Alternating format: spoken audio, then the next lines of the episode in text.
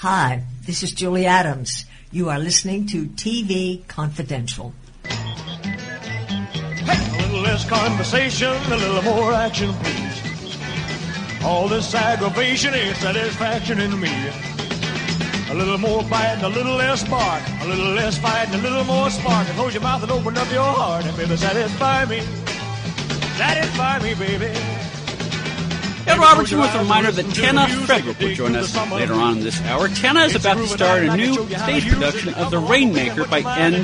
Richard Nash. So stay tuned for that. In the meantime, Cory Cooper is with us for a little more conversation about the life and times of Elvis Presley. Cory is one of the leading authorities on the life and career of the King of Rock and Roll, with a world of knowledge based on his deep roots to many of the people who were closest to Elvis Presley, including members of the Memphis Mafia, the close group of bodyguards, friends, and employees that worked with and protected Elvis throughout his life. If you have a question for Cory about Elvis, you can contact him directly by emailing Cory at elvisexpert at AOL.com, elvisexpert at AOL.com.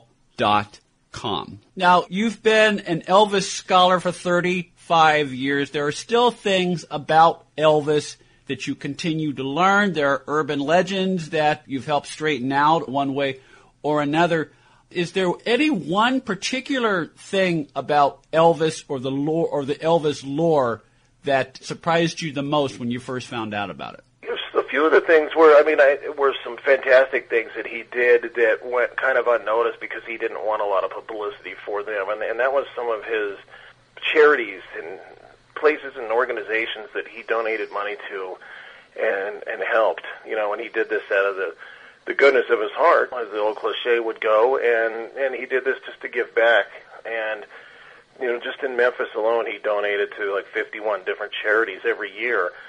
And one of the biggest things that he did that I that I didn't know, and you never really hear about, was that Elvis uh, with Dr. Jonas Salk and the polio vaccine. Elvis was very instrumental in being one of the first celebrities to ever endorse medical research. And Elvis was also the first celebrity to be inoculated when the vaccine came out, and you never really hear about that. And I, I always, I always found that very intriguing that there wasn't a lot of publicity about that, and that's not a very well-known story. Yeah, I certainly didn't know that.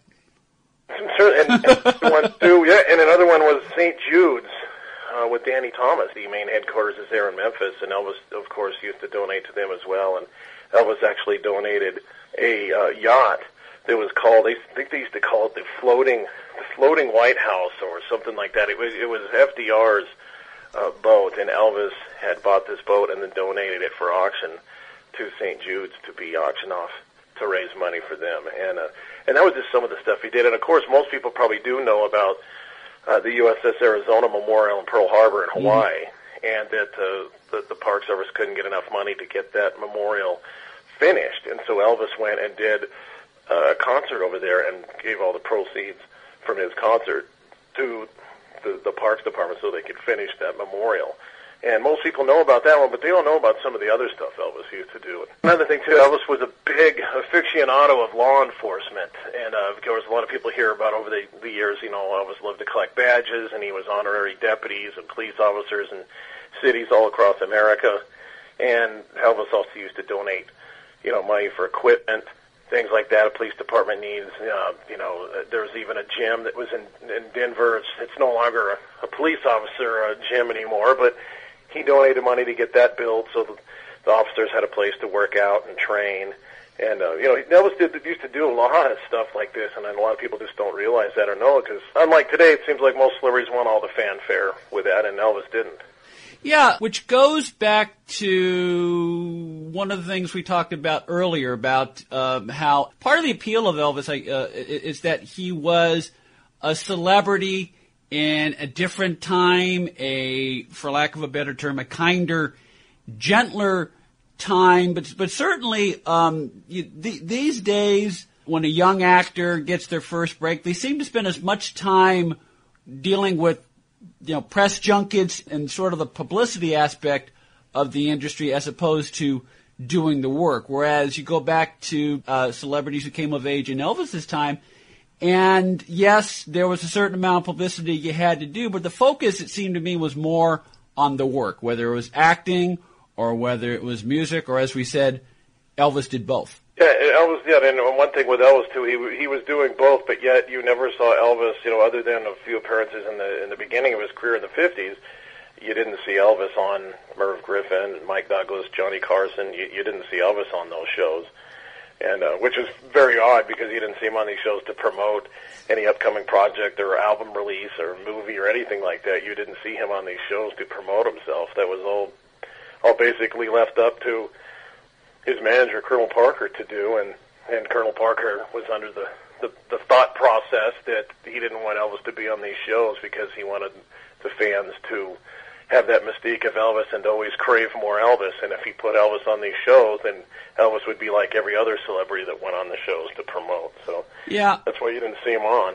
Yeah, my, my understanding, you mentioned Colonel Parker, my understanding is that um, he, he had an interesting relationship with him and that he didn't agree with every decision Parker made for him, but he understood that Parker had his best interest in mind, so he, he sort of more or less went along because he trusted his judgment. Does that reflect your understanding? Well, uh, uh, to a certain degree, I, I think that's true. Uh, Colonel Parker wasn't, you know, my own personal opinion. Colonel Parker, to me, did just as many things bad as he did good for Elvis, and he seemed that Colonel Parker liked to do whatever he did to promote himself just mm-hmm. as much as he did his client, and um, which I think led to a lot of. Uh, decisions that were really poor for Elvis, certainly in the last few years of his lifetime. And um, you know, I, I think Colonel Parker never never modernized his thinking, and therefore kept Elvis in the same rut of doing the same things for way too long, while the rest of the world passed him by. And uh, so there's a lot of you know, it's a very arguable matter when it comes to, to Colonel Parker with certain people, but. Uh, I just I'm not the biggest fan of Colonel Parker, and um and I think that Elvis would have still been Elvis without Colonel Parker. Yeah, and and that's evident by the fact that Colonel Parker wasn't Elvis's first manager.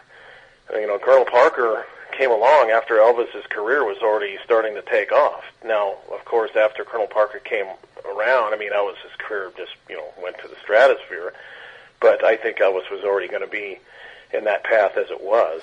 And uh, but but Colonel Parker. Uh, sometimes just did not make the greatest decisions.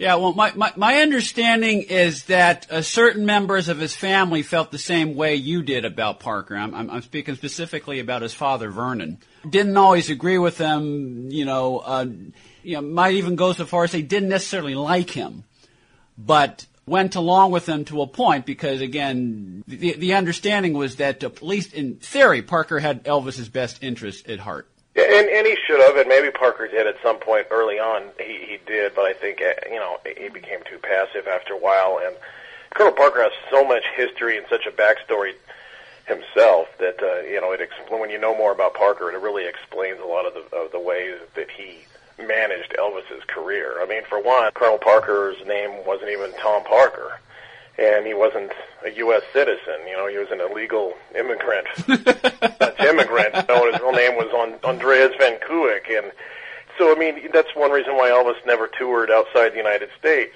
because Colonel Parker was an illegal alien and wouldn't be able to go. you know, so I mean, you know, there's things like that. I mean, I think that really bundled up Elvis's career. Then he ever, you know, got to do a European tour or things like that, which I think is one reason why now, all these years later, that that Elvis is so huge in Europe is because of the fact he never got to go there. So I think I think those Elvis fans in other countries so crave anything Elvis because of the fact he never got to go there. Yeah, I know that uh, among other places, Elvis is huge in Australia. Yeah, in fact, yeah, he is. They they have a huge Elvis event uh, in Australia every year that brings thousands of people way out in the desert to for a big uh, Elvis convention there. There's even a there's even a, a, a female Elvis impersonator, and they call her "She Is the King," um, that has a pretty darn good career going. And she's she's from Sydney, and uh, and I, I've known her for years, and she's a neat lady, and she does a really respectful, different kind of show. And if anybody's interested, her website sheistheking.com, and she does a a very professional, different approach to being an Elvis tribute artist. Be part of our conversation. If you like what you hear Have thoughts on this week's program or have an idea for a future edition of TV Confidential? We'd love to hear from you. You can email us at talk at tvconfidential.net, talk at tvconfidential.net. You can also message us at facebook.com forward slash TV tvconfidential, x.com forward slash tvconfidential, or at TV Confidential on Instagram. And if you're listening to us on the TV Confidential podcast, please be sure to hit the subscribe button. This portion of TV Confidential is brought to us by our friends at Front Porch Realty, the community of realtors in the Northern Bay area of California that is committed to finding the solution that is best for their clients. Whether you're a first-time home buyer or looking to sell or lease your property in Northern California, call Karen Strain at 415-886-7411 or visit frontporchrealtygroup.com for more information on how they can help you.